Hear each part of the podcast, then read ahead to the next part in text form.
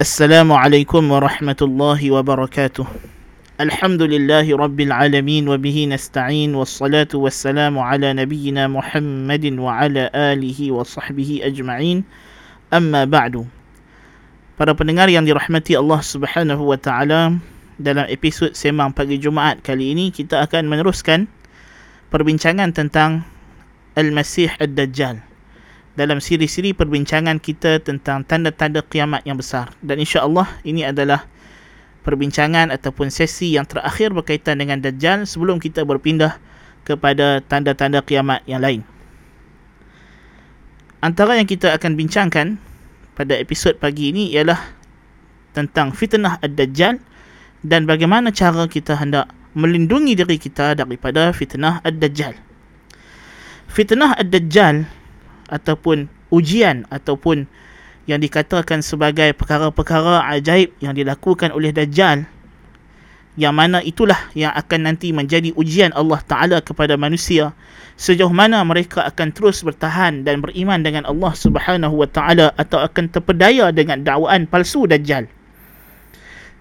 Fitnah Dajjal ini adalah fitnah yang paling besar yang pernah Allah Ta'ala uji manusia dengannya semenjak Allah Subhanahu wa taala menciptakan Adam alaihi salam sehinggalah berlakunya kiamat. Ini disebabkan apa yang Allah taala jadikan bagi dajjal itu daripada perkara-perkara yang mencarikan adat kebiasaan.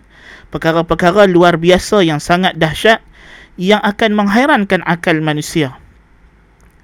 Telah datang riwayat yang mengatakan bahawa dajjal ini akan membawa bersamanya syurga dan neraka, yakni taman dan air dan tamannya itu adalah apa nama api. Dan api yang kita nampak itu sebenarnya adalah taman. Demikian juga bersama dengannya sungai bersama dengannya gunung daripada roti. Dan dia akan suruh langit turun hujan lalu hujan pun turun. Dia suruh bumi yang gersang tumbuh tumbuhan maka bumi itu akan tumbuh. Dan segala khazanah-khazanah bumi akan bergerak mengikut dia dan dia akan berjalan dengan begitu pantas mengelilingi bumi ini seperti air hujan yang dibawa angin.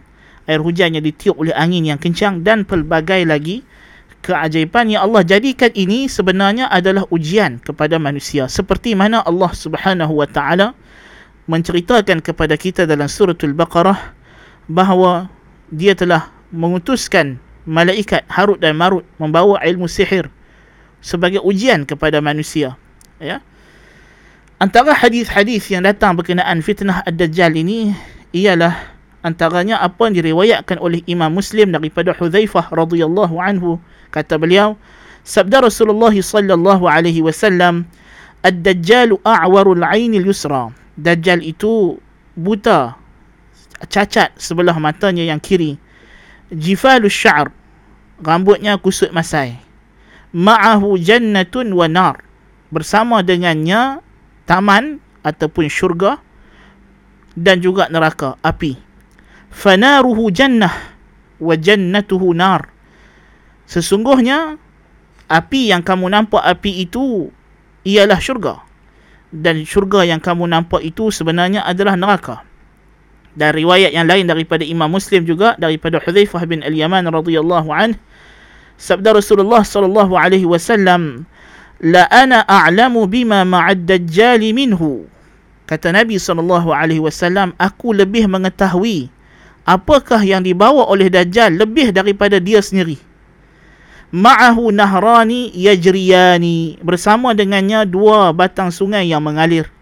Ahaduhuma ra'yal aini ma'un abyad. Salah satunya pada pandangan mata seolah-olahnya ianya adalah air yang sangat putih yang sangat jernih wal akharu ra'yal aini narun ta'ajjaj. Yang satu lagi sungai itu kelihatannya sungai daripada api yang marak menjulang. Fa imma adrakanna ahadun. Kalau ada dalam kalangan sesiapa yang sempat bertemu keadaan tersebut kata Nabi sallallahu alaihi wasallam falyati an-nahra alladhi yarahu nara wal yughmid thumma liyuta'ti'a ra'sah fayashrabu minhu fa innahu ma'un barid. Maka hendaklah dia pergi ke sungai yang dia nampak seperti api itu dan tutuplah matanya dan tundukkan kepalanya dan minum daripadanya. Sesungguhnya ianya adalah air yang sangat sejuk. Dalam hadis daripada An-Nawas ibn Sam'an radhiyallahu an menceritakan berkenaan Dajjal bahawa para sahabat radhiyallahu anhum bertanya ya Rasulullah wa ma lubthuhu fil ard wahai Rasulullah berapakah lama dia akan bergerak di muka bumi ini duduk di muka bumi ini? Qala arba'una yawma. Nabi kata 40 hari. Yaumun kasanah. Satu hari dia bersamaan dengan satu hari bersamaan dengan setahun. Hari pertama panjang dia macam setahun. Wa yaumun ka syahr. Hari kedua panjang dia macam sebulan. Wa yaumun ka jum'ah. Dan hari ketiga panjang dia seolah satu minggu wasairu ayyamihi ka ayyamikum dan selebihnya seperti hari biasa. Qalu wa ma isra'uhu fil ard? Bagaimana lajunya dia bergerak? Qala kal ghaythi idza istadbaratuhu ar-rih. Seperti hujan yang diarak oleh angin. Fayati 'ala al-qaum fayad'uuhum fayu'minuna bih wa yastajibuna lah. Dia akan datang kepada setiap kaum manusia dan dia menyeru mereka lalu mereka akan beriman dan menyahut seruannya. Naudzubillahi min zalik. Yakni kebanyakan yang tidak ber, yang orang yang lemah iman yang tidak beriman dengan Allah akan terjebak dengan fitnah dajjal. Fayamuru as-sama'u fatumtir. Dia akan suruh langit lalu turun hujan. Wal arda fatambut. Dia akan suruh bumi tumbuh-tumbuhan fataruhu alaihim sarihatuhum atwala ma kanat dharra وأسبغ وأسبغه وأسبغه ضروعا وأمده خواصر ثم يأتي القوم فيدعوهم فيردون عليه قوله jadi orang yang menyahut seruan dia, yang ikut dakwah dia, yang beriman dengan dia, dia akan suruh langit turun hujan, bumi akan tumbuh tumbuhan dan haiwan ternakan mereka akan jadi segar bugar, daging banyak, elok, ya. Susu banyak, ya. Kalau unta itu bonggolnya pun tinggi-tinggi, ya. Kemudian dia datang pula kepada kaum yang lain. Dia menyeru mereka untuk beriman dengannya, tapi kaum ini enggan beriman. Fayurduna alaih fayansarifu anhum lalu dia pun tinggalkan mereka fayusbihuna mumhilina laysa biaidihim syai'un min amwalihim bila dajjal keluar daripada tempat depa habis lenyap semua harta benda depa penduduk kampung ini akan hilang wa yamurru bil kharibah fayaqulu laha akhriji kunuzaki dan dia akan lalu di tempat tanah yang yang telah apa nama gersang ataupun kawasan yang telah menjadi porak peranda orang tak duduk dah dah dah runtuh. Dia akan kata kepada kawasan tersebut keluarkan harta benda perbandaraan kamu. Fatatsba'uhu kunuzuha kaya'asibin nahl. Lalu harta-harta yang terpendam di tanah tersebut ataupun barang-barang yang berharga yang berbaki di kawasan yang telah runtuh itu akan bergerak mengikutnya macam lebah macam sekawan lebah duk ikut dia ثم يدعو رجلا ممتلئا شبابا فيضربه بالسيف فيقطعه جزلتين رمية الغرض رمية الغرض ثم يدعوه فيقبل ويتهلل وجهه يضحك Kemudian dia akan panggil satu lelaki muda remaja mumtalian syababan badan berisi pemuda. Lalu dia akan belah dua uh, apa nama si pemuda ini lalu dia panggil semula laki tadi lalu laki tadi hidup balik bercantum semula dalam keadaan tersenyum-senyum. Dalam riwayat Al-Bukhari daripada Abi Sa'id Al-Khudri radhiyallahu an terdapat tambahan bahawa pemuda yang dibunuh oleh Dajjal ini adalah seorang pemuda yang sangat baik yang Nabi sifatkan dia sebagai lelaki beriman yang terbaik yang dia akan keluar daripada Madinah Al-Munawwarah Madinah Rasulullah sallallahu alaihi wasallam Lalu dia akan berkata kepada Dajjal, "Ashhadu annaka ad-dajjalul ladzi haddatsana Rasulullah sallallahu alaihi wasallam haditha." Aku bersaksi bahawa sesungguhnya kamu adalah Dajjal yang Rasulullah sallallahu alaihi wasallam telah menceritakan kepada kami berkenaan dengannya. فيقول الدجال أرأيتم إن قتلت هذا ثم أحييته هل تشكون في الأمر Lalu dia kata kepada pengikut dia, kalau aku bunuh lelaki ni kemudian aku hidupkan dia balik, adakah kamu akan ragu-ragu? Fayaquluna la. Pengikut dia kata tidak, kami akan beriman. Fayaqtuluhu thumma yuhyih. Ha, kemudian dia bunuh dan dia hidupkan. Fayaqulu ay rajul. Lalu lelaki tu kata dekat dia. wallahi ma kuntu fika ashaddu basiratan minni al-yawm aku bertambah yakin yang kamu ni memang dajjal pendusta penipu yang Nabi SAW telah cerita kepada kami. Fayuridu ad-dajjalu an yaqtulahu fala yusallatu alayh lalu dajjal pun nak bunuh dia kali kedua tapi dia tak mampu. Ha, dia tekan tu lah. Dia tak boleh nak bunuh pemuda ini.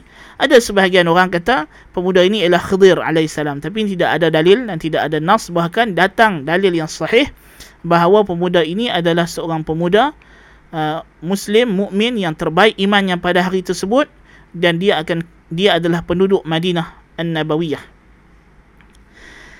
Dalam hadis riwayat Ibnu Majah daripada Abi Umamah Al-Bahili radhiyallahu an, Nabi sallallahu alaihi wasallam bersabda, "Inna min fitnati dajjal inna min fitnatihi antara fitnah Dajjal, ay yaqula lil a'rabi ara'aita in ba'athtu laka abaka wa ummaka atashhadu anni ربك؟ فيقول نعم فيتمثل له شيطانان في صورة أبيه وأمه فيقولان يا بني اتبعه فإنه ربك فإنه ربك Nabi SAW kata dia akan pergi kepada satu orang badui Lalu dia kata, kalau aku hidupkan balik mak bapak kamu, adakah kamu akan beriman denganku? Lalu lelaki dia berkata, ya.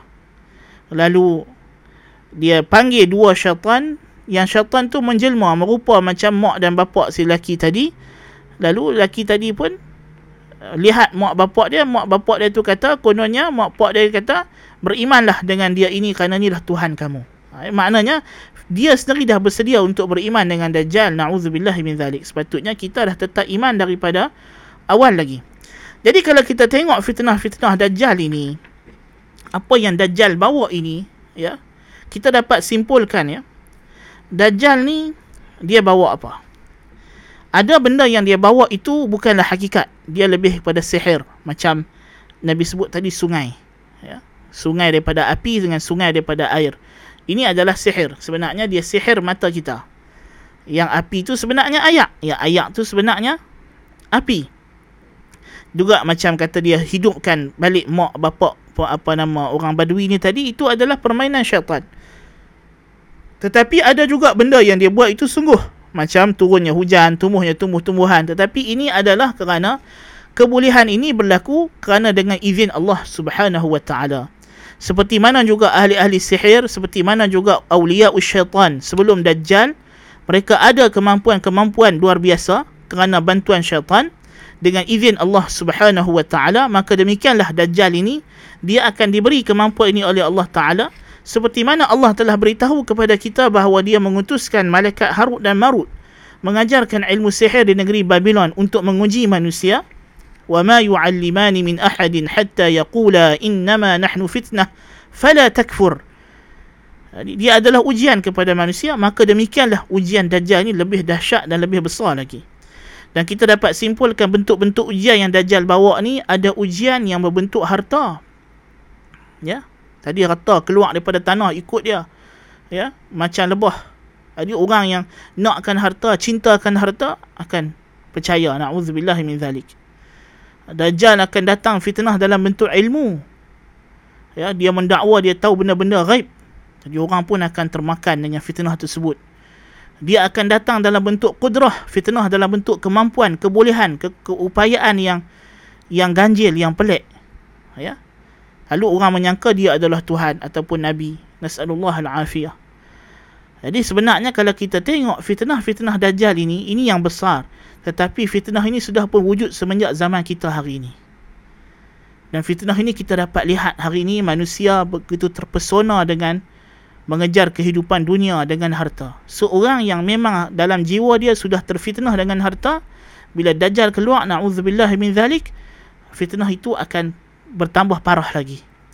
Orang yang memang terpesona dengan benda-benda teknologi yang terlalu hebat lalu dia cepat melupakan Tuhan kerana benda-benda macam ni hanya kerana dia dapat tengok teknologi manusia buat terus dia lupa Tuhan dia ingkar nikmat Tuhan ha, dia mengatakan manusia lah yang yang pandai yang berkuasa sebenarnya Orang macam ni akan terjebak dengan fitnah Dajjal.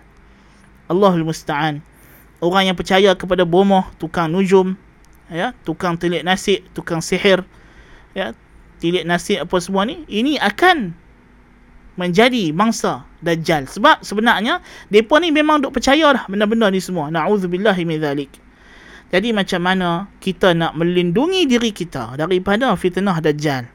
Dan kita bermohon kepada Allah Azza wa Jal, kita tak sempat jumpa Dajjal ini kerana kita nak iman kita selamat dan sejahtera.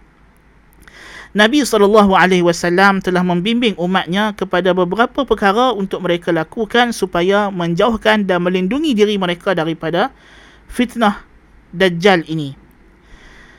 Di antara bimbingan Nabi SAW adalah yang pertama sekali ialah berpegang dengan Islam yang sahih dengan keimanan yang kukuh mengenal nama-nama Allah dan sifat-sifatnya sebab itulah Nabi SAW menjadikan dalil bahawa Dajjal ni bukan Tuhan apa dia? Nabi kata, Innahu a'warul aynil yumna ataupun al-yusra. Dia ni mata dia cacat, mata kanan atau mata kiri. Macam kita dah bincang sebelum ni.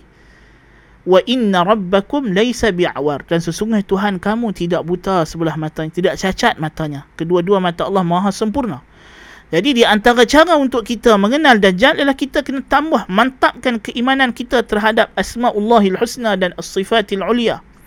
Sifat-sifat Allah kita kena kenal dengan cara yang sahih. Bukan dengan cara yang menyeleweng, yang ditakwil dengan akidah ilmu kalam dan falsafah. Kalau tidak, macam mana kita nak kenal Dajjal mengikut hadis Nabi SAW? Yang kedua adalah berlindung kepada Allah Ta'ala dengan memohon kepadanya perlindungan daripada mendapat fitnah dajjal. Sebab itulah Nabi SAW menyuruh kita jangan tinggal doa sebelum bagi salam dalam salat selepas tahiyat akhir. Allahumma inni a'udhu bika min azabil qabri wa a'udhu bika min fitnatil masihid dajjal wa min fitnatil mahya wal mamat. Kita minta lindung daripada perkara-perkara ini ya. Dan dalam hadis yang lain wa a'udzu bika min fitnatid dunya. Dan maksud fitnatid dunya itu ialah fitnah al-masih ad-dajjal. Di antara doa juga dalam riwayat Abi Hurairah daripada riwayat Imam Muslim daripada Abi Hurairah radhiyallahu an. Nabi kata apabila seseorang kamu telah membaca tasyahud Lalu hendaklah dia berlindung dengan Allah daripada empat perkara dengan berkata Allahumma inni a'udzubika min azabi jahannam wa min azabil qabri. Ya Allah, aku berlindung kepadamu daripada azab neraka jahannam dan azab kubur. Wa min fitnatil mahya wal mamat wa min fitnati wa min syarri fitnatil masihid dajjal.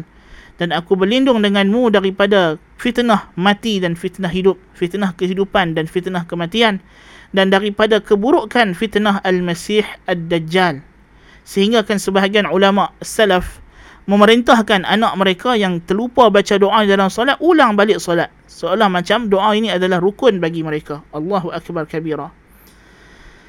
Jadi kita jangan tinggal. Dan dalam mazhab kita pun ia adalah sunat yang sangat-sangat di, diambil berat oleh para ulama mazhab kita.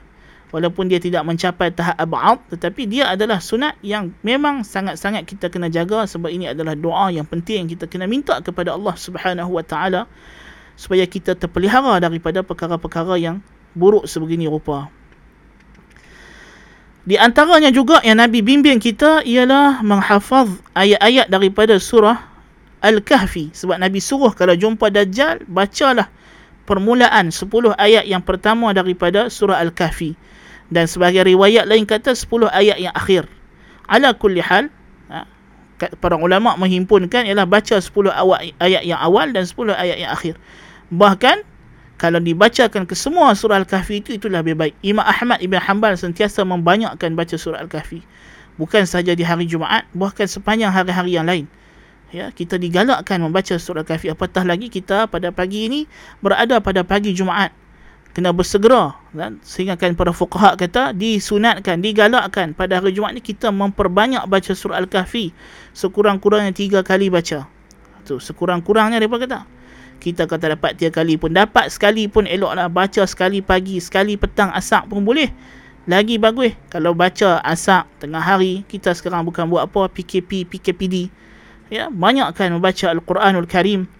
Ya dalam hadis daripada An-Nawas ibn Sam'an ha, Nabi SAW bersabda man adrakahu minkum falyaqra alaihi fawatih suratil kahf siapa yang bertemu dengannya hendaklah baca kepadanya permulaan surah al-kahfi.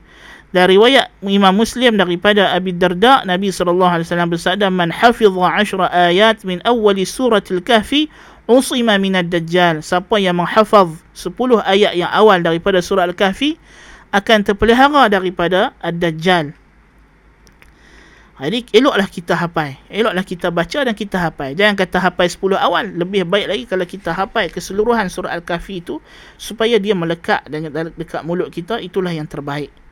Di antara suruhan Nabi SAW juga adalah lari dan menjauhkan diri daripada Dajjal. Nabi SAW kata man sami'a bid-Dajjal falyan'a anhu فوالله إن الرجل لا يأتيه وهو يحسب أنه مؤمن فيتبعه مما يبعث به من الشبهات أو لما يبعث به من الشبهات. Dalam hadis riwayat Ahmad dan Abu Dawud dan Al-Hakim daripada Abi Dahma katanya aku mendengar Imran ibn Husain meriwayatkan daripada Nabi sallallahu alaihi wasallam bahawa baginda Rasulullah sallallahu alaihi wasallam bersabda siapa yang dengar bahawa dajjal telah keluar hendaklah dia menjauhkan diri. Demi Allah ada orang yang akan pergi bertemu dajjal dengan menyangka dia adalah mukmin. Dia ingat dia boleh elak diri dia daripada syubhat lalu dia menjadi pengikut dajjal kerana hebatnya syubhat yang dibawa dajjal ini pengajaran yang kita kena ambil asalnya kita kena jauhkan diri kita daripada syubhat sebab itu ulama salah melarang kita mengambil ilmu daripada orang yang sesat akidahnya, melarang kita mendengar ceramah-ceramah mereka, membaca kitab-kitab mereka, kena melazimi ulama ahli sunnah wal jamaah. Eh, syubhat asalnya kita kena jauhkan diri kita daripadanya. Bukan kita mencari syubhat dan kita rasa macam kita oh tak apa. Ha, di antara pesan ulama salaf Ibrahim At-Taimi kata man aminallaha ala dinih salabahu iyah siapa yang rasa Allah Ta'ala takkan uji iman dia, Allah akan tarik balik iman dia. Na'udzubillah min zalik. Jadi kita kena hati-hati. Ha, jangan kita mencampurkan diri kita kepada kelemah kebinas, kelembah kebinasaan. Kita duk rasa kita hebat. Kita ada ilmu cerdik, pandai. Lalu kita duk pergi dedahkan diri kita kepada syubhat. Akhirnya kita terkena syubhat. Na'udzubillah min zalik. Jadi inilah sejumlah perkara yang kita boleh ikhtiarkan dan kita kena beringat. Walaupun kita belum berjumpa dengan Ad-Dajjal tetapi kita kena persiapkan diri kita supaya kita akan menjadi golongan yang mempunyai ciri-ciri sifat-sifat penentang Dajjal. Ciri-ciri golongan yang akan dipilih oleh Allah Ta'ala untuk memelihara kita daripada fitnah Dajjal. Inilah cara yang syar'i yang sebetulnya yang diajar oleh Nabi SAW untuk kita melindungi fitnah Ad-Dajjal Dajjal ni kita bukan nak boleh halang dia keluar sebab ini dah ketentuan Allah Ta'ala yang pasti ini kehendak Allah yang tidak boleh dilawan lagi. Ini adalah iradah kauniyah Allah Subhanahu wa taala. Tapi apa yang kita boleh buat? Inilah dia. Kita kena prepare dengan berlindung kepada Allah Subhanahu wa taala macam juga kita berlindung kepada Allah daripada godaan syaitan. Wallahu ta'ala alam bisawab. Sekadar itu dulu untuk pagi ini. Mudah-mudahan penyampaian kita ini bermanfaat kepada diri saya sendiri dan kepada para pendengar sekalian. Aku laqali hadha wa astaghfirullah al-azim li walakum. Subhanakallahumma wa bihamdika ashhadu an la ilaha illa anta astaghfiruka wa atubu ilaik. Wa sallallahu ala nabiyyina Muhammadin wa ala alihi wa sahbihi wa baraka wa sallam. Walhamdulillahi rabbil alamin. Wassalamu alaikum warahmatullahi wabarakatuh.